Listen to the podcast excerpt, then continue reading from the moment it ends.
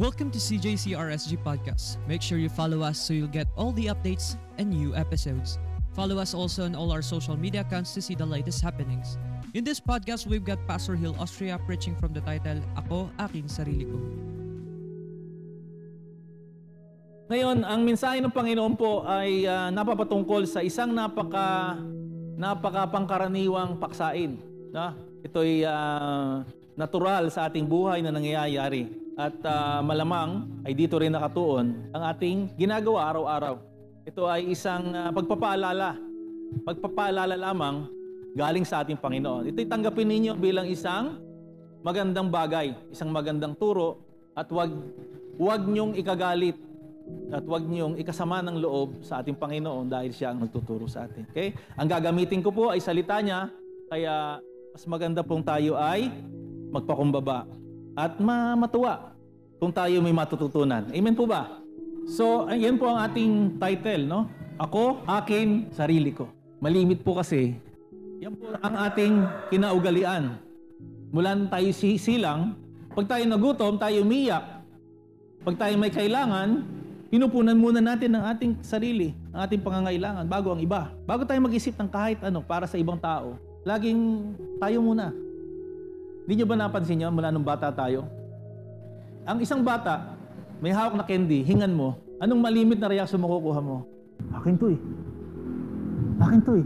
Isa lang to, akin lang to. Minsan nga kahit marami, ayoko. Akin to eh. Masarap to eh. Naranasan nyo na ba ng bata kayo? O kaya sa mga kalaro ninyo, no? Hindi ba kayo nakaranas na pag nangihingi kayo sa kanila, anong gagawin nila? Instead na, oh, sa'yo na. Hindi nila, ang natural na reaksyon ng isang tao o ng isang bata, no? Sa isang inganyo ng pagbibigay ay pakabig, laging sarili muna. Yan, kahit matanda, hindi nangangahulugan na sa bata lamang yan nangyayari hanggang may mga tao, no? Lalo't hindi sila uh, nananatili sa Panginoon at hindi sila naglilingkod. Okay? Ito ito ito yung napaka-importante. Kung ang isang tao ay hindi marunong maglingkod, siya ay malamang nandun pa sa sa sa realmo ng ako, akin at sarili ko. Ang isang leader, okay?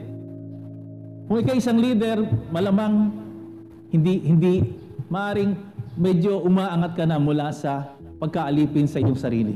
So, ang, ang mga tao na hindi marunong maglingkod, yan ang mga tao na hanggang ngayon, no? ay nandiyan pa sa ako, sarili.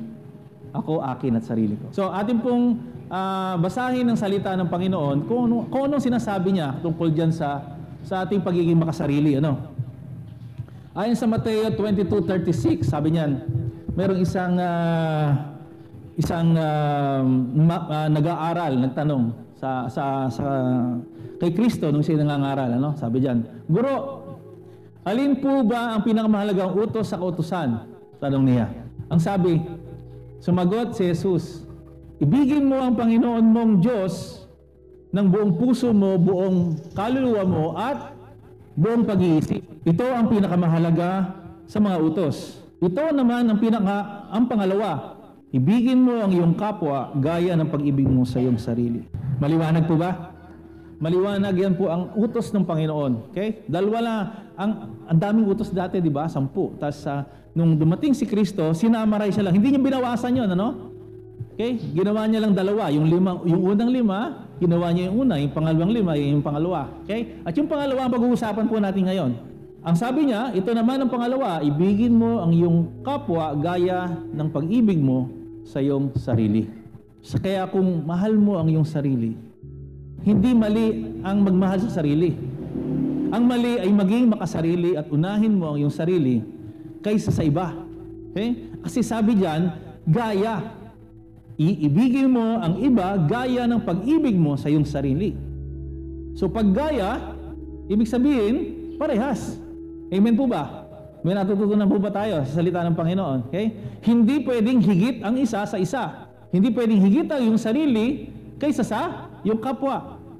At hindi rin naman pwedeng higit ang iyong kapwa kasi gaya. So, pantay. Ang pag-ibig mo sa iyong kapwa ay pantay sa iyong sarili. Hindi masama ang mag- magmahal sa iyong sarili kasi ang hirap magbigay ng pagmamahal sa iba kung hindi mo mahal muna ang iyong sarili. At tandaan mo, ang pag-ibig mo sa iyong kapwa ay ginagawa mo para din sa iyong sarili. Kasi mahal mo ang iyong sarili kung nagmamahal ka sa iyong kapwa. Amen po ba?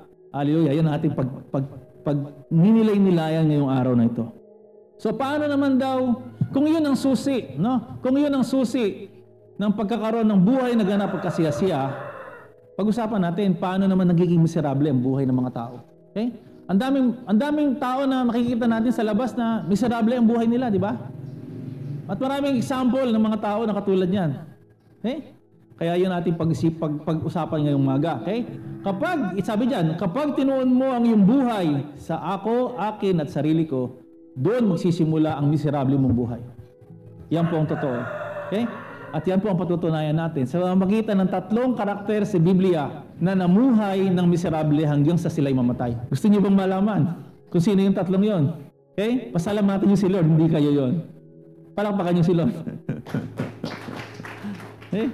Yan, ang tatlong mga miserableng tao sa Biblia. Okay? Tatlo lang sila. Marami pang iba, pero sila yung mga pangunahin na mga tao na naging miserable ang mga buhay. Dahil inunan nila ang kanilang ako, akin, at sarili ko. Si Judas. Okay? Ang kauna-unahan nating example ay si Judas. Pangalawa, sino ba si Judas? Si Judas Iscariote ito ah, dalawa kasi yung Judas, no? Si Judas Iscariote, siya yung nagkanulo kay Kristo sa 30 pirasong pilak. Naalala nyo na? Si Saul. Kilala nyo ba si Saul? Si Haring Saul, ang unang hari ng Israel, no? Siya ang hari na ibinigay ng Panginoon dahil sa katigasan ng mga tao, ng ulo ng mga tao, okay? Sabi nila, hindi nila kayang mamu- hindi nila kayang mag uh, mamuhay bilang isang isang bansa kung wala silang hari. Kaya binigyan sila ng isang hari. Siya ang kauna-unahang hari ng Israel. At siya ay si Saul. At siya ay isang haring um, isa siyang masamang hari. At siya, isa, siya ay nabuhay ng uh, puno ng uh, pag-rebelde uh, sa Panginoon at pagiging masuwayin sa Panginoon. At siya ay hanggang sa huli ay namatay nang hindi kalugod-lugod sa Panginoon. Ang pangatlo ay si Samson, no? Si Samson ay isa ring tinawag ng Panginoon, isang hukom, ano?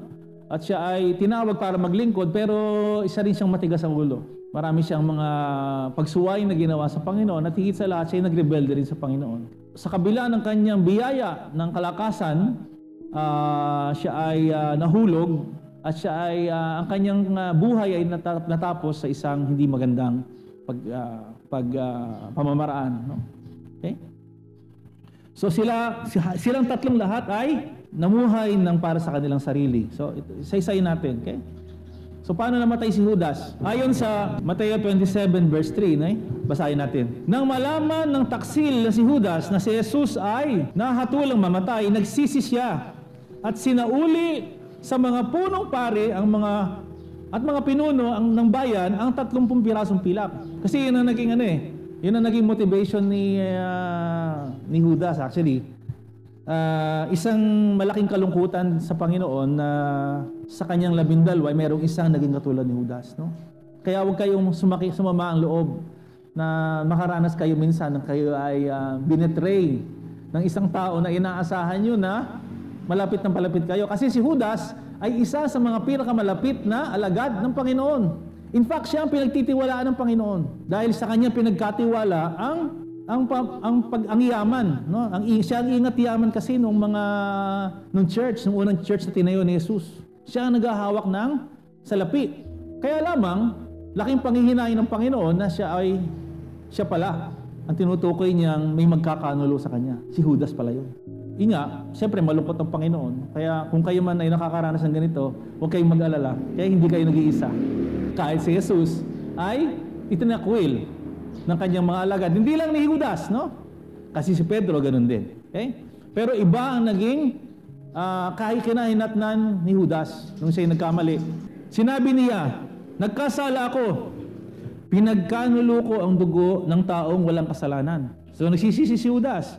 Ang sabi ng mga yung mga pinuno ng ng uh, ng Israel doon, sabi, Anong pakialam namin sa iyo? Bahala ka sa buhay mo, sagot nila. At number five, sinabi ni Judas, ni Judas Inihagis ni Judas sa loob ng templo ang 30 pirasong pilak at pagkalis noon siya ay nagbigti. Bakit kaya nangyari yun? Si, isang alagad, isang masugid na alagad ni Jesus. No? Pero bakit ganun? Bakit ganun na nangyari sa buhay niya? Para sa isang tao na, na isa sa mga tinuruan ng Panginoon, sa tagal ng panahon magkasama sila, bakit may lumabas pang ganun? Okay? Ano, ano kaya nangyari? Bakit? Hindi ba na-born again si Judas nung kasama si Kristo? Hindi ba siya natuto sa mga pangaral Kristo? Hindi ba siya, hindi ba siya nanampalataya? Sa, sa oras na magkasama sila ni Kristo, hindi ba siya nagkaroon man lang ng pagbabago ng kanyang sarili? Parang kamangha-mangha, ano? Nakakapagtaka. Parang imposible, ano? Pero hindi po yan nalalayo sa karamihan natin mga Kristiyano ngayon na wala na dito. Kasi ang mga taong totoong tumanggap kay Kristo, iniiwanan lahat ng kanilang lumang pagkatao. Kasi si Kristo pa, eh, si Judas po, siya po ay nanggaling sa treasurer din po siya eh ng uh, gobyerno ng uh, ng Judea nung panahon na yon. At siya ay nangungupit. Ganun po ang kanyang pagkatao ni Judas. At sa totoo po niyan, kaya po ganyan na nangyari sa kanya, sa pagsunod niya sa Panginoon, hindi po siya totoong nanampalataya sa ating Diyos. Okay? Siya ay nandun lamang, hindi niya naiwanan ng kanyang lumang pagkatao na magkaroon ng hangarin na mangupit. Kaya nung pinagkatiwala sa kanya yung yaman ng church ng panahon na yon, siya ay nangungupit. Patuloy pa rin siya sa pangungupit. At maraming istorya sa Biblia na yan nagpapatunay na siya nangungupit pa rin. Hanggang sa huling yugto ng kanyang uh, pagsama kay Kristo, siyempre si Kristo noon ay uh, uh, hinahanap na para kasi paparusahan na si Kristo dahil tinutulig sana siya sa kanyang mga uh, pinangangaral. At ang nangyari nga ay naghanap ang mga Romano at ang mga Israelita, mga Hutigaudeya, ng paraan para si Kristo ay mahuli. Nagpresenta si Judas na bigyan niyo ako ng tatlong pirasong pilak at ikap, isusuko ko siya sa inyo. Sasabihin ko sa inyo kung saan siya pupunta at doon niyo sila takpin. So si, si Judas ay alipin pa rin ng kanyang pagiging makasarili, ng kanyang pagiging um, pampananatili niya sa kalumang niyang pagkatao, sa kanyang pagiging makasarili, sa kanyang pag-ibig sa kayamanan. Inuna niyang ibigin ng kayamanan kaysa kay Jesus, kaya nangyari yun. At sa kanyang pagsisisi, hindi niya na kayang tanggapin na siya nagkamali. No? Mataas din ang pride niya. Hindi siya nagpakumbaba. Nagkamali siya, hindi siya umamin. Maaaring umamin man siya, nagsisi man siya, pero hindi niya kayang tanggapin na muling humingi ng tawad kay Jesus at siya ay magbalik loob. Ayaw niya na. Sinuko niya na ang kanyang pananampalataya na wala na ang kanyang uh, uh, paniniwala na si Kristo mag, mag, magtutubos sa, sa lahat ng kasalanan natin. At mm, tinalikuran niya ang Diyos. Sa halip, nadala siya ng kanyang pagiging makasarili. Inisip niya yung pride niya. Nahihiya siya. Nahihiya siyang ibaguhin pa ang kanyang sarili okay? sa kawalan na ng kanyang uh, pagpapakumbaba kasi ang, pag, ang, ang kawalan ng pagpapakumbaba, ang pagmamataas ay pagiging makasarili. Amen? So yun ang nag-udyok sa kanya na kitilin ng sarili niyang buhay. Hindi niya na kinaya magpakumbaba pa para humingi ng tawad sa kanyang ginawa. Ang tingin niya, napakasama niya ng tao at wala nang kapatawaran ng kanyang ginawa. Ang totoo niyan, hindi niya na kayang ibaba ang kanyang pride para humingi ng tawad. At yun ay pagiging makasarili. Amen po ba? Yan. Palakpakan niyo si Lord sa buhay ni Judas, no? Kahit ganyan ang nangyari sa buhay ni Judas, alam niyo, hanggang ngayon, lahat ng tao kilala si Judas. Amen po ba? Minsan nasa sambit pa natin pag tayo nagugulat. At pagka sinabing ang, ang pangalan ni Judas, naaalala natin ng isang masamang bagay na dapat hindi na natin ginagawa. Amen? Kaya sa atin po, pagpapala po ang naging ang nangyari sa buhay ni Judas. Oh, next.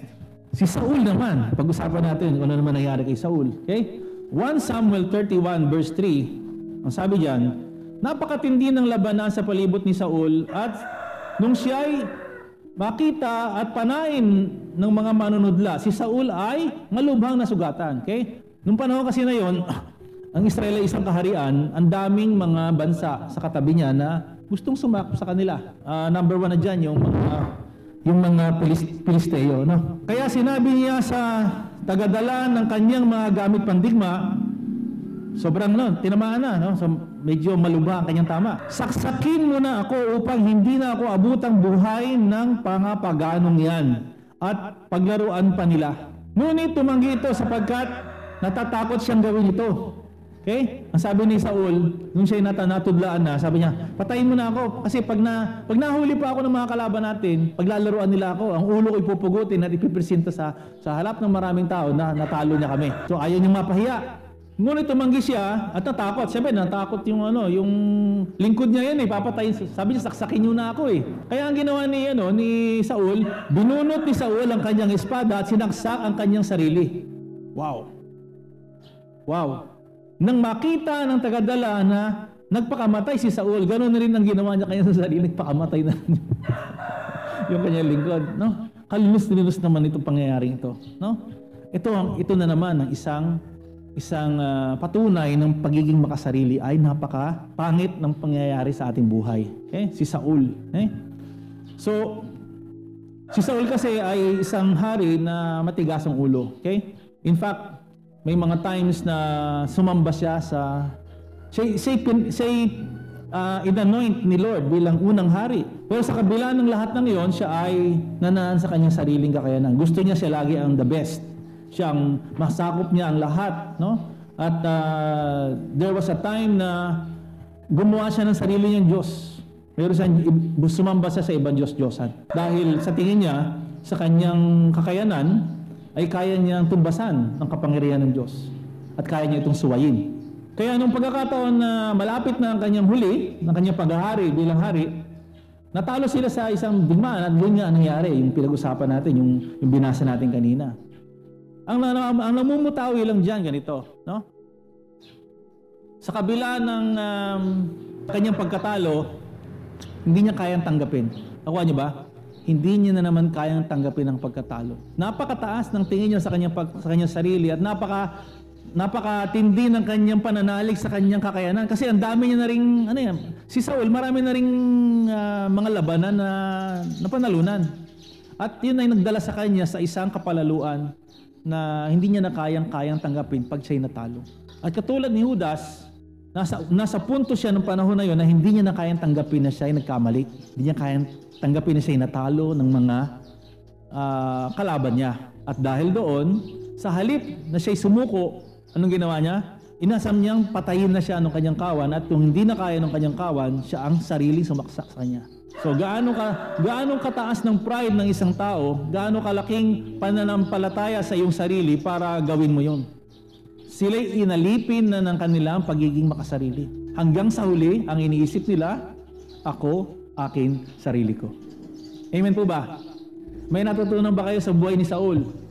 Amen po ba? At ito'y nap, isang napakasamang bagay dahil ang, ang katapusan ni Saul ay isang kalunos-lunos na pangyayari. Isang patunay na ang kapalaluan, no? ang pagiging makasarili ay walang mabuting kauwian. Amen? Palakpakan niyo si Lord. Pangatlo, si Samson. Ayan. O sino hindi nakakilala kay Samson? No, may kapartner yan. Sino? Oh, tinan nyo, hindi niyo malimutan. Si Delilah. So, sino naman si Samson? No, si Samson ay isang hukom. Okay? At ito ang uh, kinahinatnan niya sa huling payugto ng kanyang buhay. No? Itinukod niya, siya kasi ay malakas na tao, di ba? Tandaan niyo, si Samson ay malakas na tao at ang kanyang lakas ay nanggagaling sa kanyang mahabang buhok. Kaya lang, sa kanyang pagiging matipuno at malakas, siya po ay uh, nagpalalo. No? Siya ay uh, mahilig sa mga babae at siya kasi ay uh, isang lipi na pinili na bawal uminom ng alak at bawal uh, humawak sa mga marurumi. Parang binukod siya ng ang laang lipi niya ay binukod ng Panginoon. Kaya siya naging isang hukom. Okay? Pero hindi niya yung sinunod. In fact, siya ay naging lasinggero at sa kanyang paglalasing nawawala ang kanyang anointing at ang kanyang pagiging judge ay kanyang nalilimutan at uh, napahilig din siya sa mga babae. No? May mga digmaan siyang uh, ginawa, may mga tao siyang pinatay dahil sa kanyang uh, kawalan sa kanyang sarili. Dahil siya ay napahilig sa alak dahil sa sa kabila na siya pinagbawalan na uminom ng alak, no? So, naging matigas ang ulo in short ni ni ni uh, Samson. At sa huling yugto ng kanyang buhay, kalaban nila ang mga Pilisteo. Okay? Siya, siya ginawang bihag. Nung siya naputulan ng, ng uh, buhok at siya nang hina na, siya binihag ng mga Pilisteo. At siya ginagamit para entertain pagka mayroong kasiyahan ng mga Periseo, ay mga Pilisteo, ginalabas siya kasi siya maganda ang kanyang katawan, no? Siya bulag na, binulag na siya, pero ginagamit siya sa entertainment noong mga Pilisteo. Parang ginagawa, ito'y trophy ko. Ito si Samson na nagapi namin at ngayon ay amin ng bihag. Kaya ginagamit siyang parang laruan o kasiyahan. Noong muling lugtunan, siya nilabas na muli sa kanyang kulungan para gawing isang aliwan. Ang sabi niya, ah, mamamatay ako, ngunit sama-sama tayo mamamatay. Kasi nung siya nilagay sa bulwagan, humawak siya sa dalawang ah, humawak siya sa dalawang poste nung ano eh, nung bulwagan. Ang daming mga Pilisteo nag, nag ah, nagdiriwang no, no, no? Sabay-sabay tayo mamamatay. Ibinuwas niya ang kanyang lakas at tinulak ang mga haligi. Tandaan nyo, wala na yung lakas niya dahil putol na ang kanyang buhok. Pero nung huling yugto na yon, hinayaan ng Panginoon na manimbalik ang kanyang lakas. Gumuho ito at nabagsakan ang mga pinuno ng lahat ng Pilisteyong nandoon.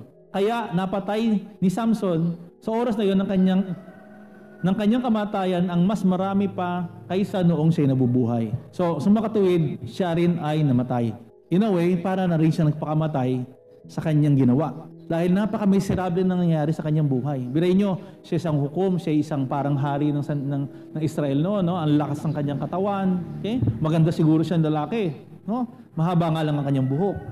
Pero ang dami niyang tagumpay sa pakikipagdigma sa ibang bayan. Pero nasayang ang kanyang buhay dahil sa kanyang pagiging matigas ang ulo. Uh, sa kanyang pagiging miserable ng kanyang buhay, wala na siyang ibang magawa. Wala na siyang ibang uh, nagawa kundi tapusin na rin ang kanyang buhay. Kasi hindi naman ang Panginoon ang nag, nagdesisyon na siya mamatay na noon eh. Kaya sabi niya, mamamatay na lang din ako. No? Sabay-sabay na tayong mamatay. Sama-sama tayong mamatay. Sabi niya, dun sa mga sa mga Pilisteo. Okay? So hindi pa niya dapat oras ng kamatayan, pero inialay niya ang kanyang buhay. Kasi wala na rin siyang pag-asa. Siya ay isang miserableng uh, tao na nakakulong. Kaya yun na lang ang kanya naisip para makatakas sa kanyang kinahinatnan dahil siya ay naging palalo dahil siya ay naging makasarili, hindi siya sumunod sa Diyos at siya ay nagrebelde at gumawa siya ng mga bagay na patungkol sa kanyang sarili. Ang pagiinom at pagsiping sa babae, yan ay mga bagay na pagpapaunlak sa kanyang sariling kagustuhan. Hindi po siya tinawag ng Panginoon para gawin ang mga bagay na yon. Amen po ba? So, yun po ang ating pangatlong karakter. So, ito po ang mga patunay, no? Kung, na, kung kanina, natunghayan natin ang mga mga karakter na nagpapatunay na magiging miserable ang ating buhay kung ating sarili lamang ang ating pakinggan at yun lagi ang ating gagawin. Okay? Ito naman ang mga patunay na ang tagumpay ng buhay ay ang nasa paglimot sa sarili. Number one, okay?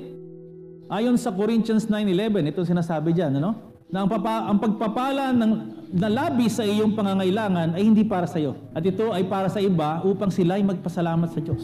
Napag-aralan na natin yan. No? Anything that is beyond your needs, tandaan nyo, binigay ni Lord John para makatulong ka sa iba upang sila ay matutong magpasalamat sa Diyos. Kaya kung kayo kumakain ng tatlong beses sa isang araw, meron kayong pagkain, meron kayong magandang bahay na hindi hindi naman kayo na, na nauulanan pagka bumabagyo at di naman kayo naiinitan. Okay? Sapat na yun. Ang nalalabing salapi o kayamanan na meron kayo, dapat ginagamit niyo para sa iba. Ginagamit niyo para maraming tao makakilala sa Panginoon. Amen po ba?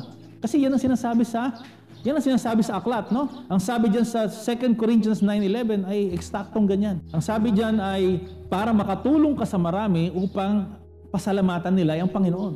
Hindi ikaw. Kasi hindi naman, ang sabi kasi diyan, pagpapalain ka ng higit sa iyong kailangan. Okay? Yun ang unang sentence sa verse na yan. No? Pagpapalain ka ng higit sa iyong pangangailangan. Para ano? Hindi naman para sa iyo yun. Kasi ang sabi doon, para makatulong ka raw sa iba, para yung ibang natulungan mo magpasalamat kay Lord. Malinaw po ba? Anong gagawin natin? Naniniwala ba kayo? Nananampalataya ba kayo? Ibig sabihin, may gagawin kayo pagkatapos nyo marinig yan. Kasi ang, ang, ang salita ng Panginoon ay magiging totoo sa inyong buhay kung ito ay inyong pananampalatayaan. Amen? Palakpakan nyo si Lord. Nilikha tayo para sa mabubuting gawa. Oh, kung nilikha tayo sa mabubuting gawa, kanino natin gagawin yon? Yung mabubuting gawa. Iregaluhan mo si Lord? O, paano ka makakapagregalo kay Lord? Ah, mag-aalay ka pabalik sa Kanya? Saan niya gagamitin yon? Para din dito, sa lupa. para makala yung, yung mga binabalik yung um, pagbabalik sa kanya pag nag-offering tayo, saan ba napupunta yon? Di ba sa mga tao rin? Inaabot natin yung mga tao na ma- ng salita ng Diyos. So kung gagawa tayo ng mabuti at yun ang utos sa atin ng Biblia, sa kanino natin ginagawa yon? Sa kapwa natin. Hindi ka pwedeng gumawa ng mabuti para sa iyong sarili lamang. Pwede mo ibigay ang pangangailangan ng iyong sarili ayon sa kalooban ni Lord. Pero beyond that, hindi na yun para sa iyo. Bakit ako nagsasalita dito? Bakit ako binigyan ng Panginoon ng pagkakataong magsalita? Kaya pwede ko bang kausapin ang sarili ko? Pwede ko bang purihin ng purihin ng sarili ko? Hindi. Hindi ko pwedeng sarili, kahit sino, no? Hindi pwedeng, hindi natin pwedeng, ah, hindi tayo pwedeng magsalita para sa ating sarili. Ang, in fact, ang ating pagsasalita ay binigay sa atin ng Panginoon para sa ibang tao. Nagagamit lamang natin ito para sa ibang tao.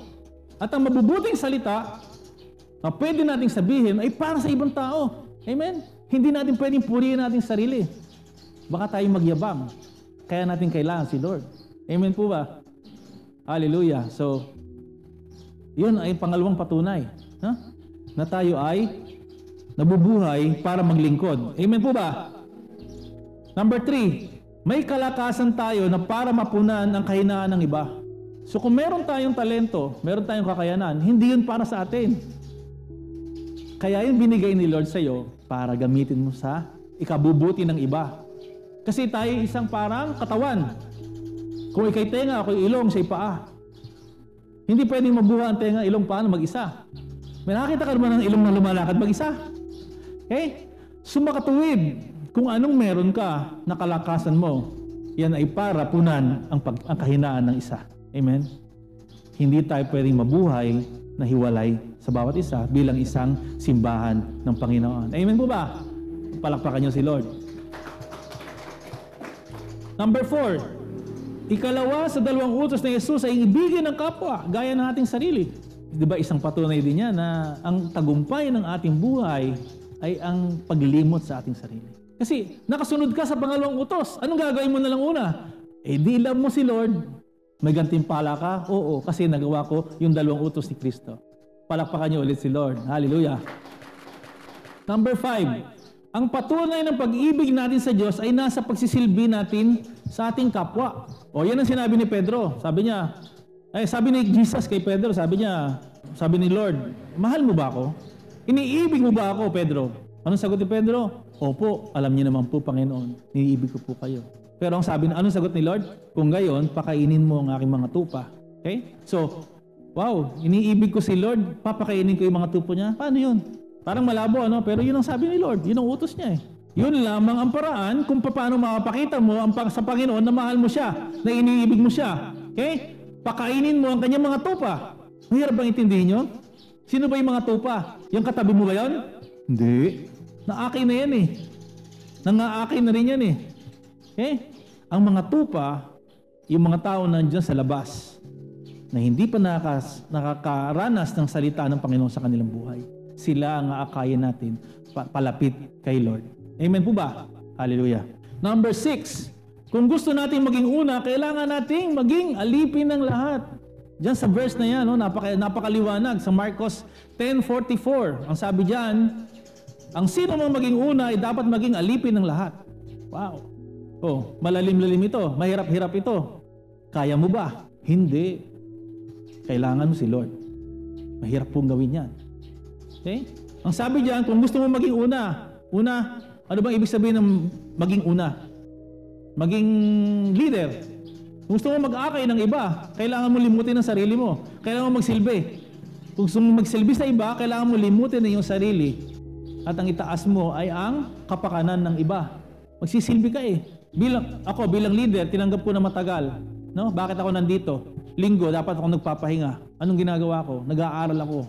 Ang aking sarili, binubukod ko katulad ng pagbukod ng, ng Panginoon sa aking sarili. No? Kinoconsecrate ko ang aking sarili. Okay? Nagtitiis ako. Tiisin ko lahat ng mga mga layo ng katawan ko. Sa, sa halip, ginugugol ko ang oras ko para mag-aral. Para may maituro ko sa inyo ngayong maga. Ginagawa ko ba yun para sa sarili ko? Unang-una, ginagawa ko yun para kay Lord kasi yun ang iniwan niya sa aking tungkulin. At higit sa lahat, ayoko masayang ang oras nyo ngayong umaga. Gusto ko may matutunan kayo. Kasi yun ang gusto ni Lord para sa inyo. Amen po ba? Maliwanag? Di ba ang sarap ng pakiramdam na nakakapagbigay tayo ng kaluguran sa pangalan ni Lord? Sana yan ang inyong maintindihan at maunawaan at maramdaman pagdating ng oras na tinawag na kayo ng Panginoon upang kayo maglingkod. Amen po ba? Palakpakan niyo si Lord. Ang ginagawa natin sa mga lingkod niya, siya man ang pinakahamak ay siya rin ang ginagawa natin sa Diyos. Yan. Yan yung ibig sabihin ng verse sa Mateo 25.35. Ang sabi ni Lord, okay? Kung ano man ang inyong ginawa sa aking mga lingkod, ito man, sila man ang pinakahamak, yun din ang ginawa niyo sa akin. So kung ano raw ang ating ginawa para sa ating kapwa, na nakita natin nahihirapan, okay? yun din ang ginawa natin kay Lord. Isang patunay ulit, no? Ayon sa utos ng Panginoon na mahalin natin o ibigin natin ang ating kapwa gaya ng ating sarili. Okay? Yun ang susi ng ating tagumpay bilang isang taong binuhay ng Panginoon. Amen. Amen po ba? Salamat. Palakpakan niyo ulit si Lord. Ayan, so iwanan po natin ang ating uh, ang ating paksain sa isang verse ano, sabi sa 2 Corinthians 9:11 to 12. Pasasaganain niya kayo sa lahat ng bagay upang mas marami ang inyong matulungan. Sa gayon, lalong duma, darami ang magpapasalamat sa Diyos dahil sa inyong tulong na dahilan na dadalhin namin sa kanila. Ang paglilingkod nyo upang tumulong sa mga kapatid ay hindi lamang mag- makakatugon sa kanilang pangangailangan, kundi magiging dahilan pa ng nag-uumapaw na pagpapasalamat nila sa Diyos.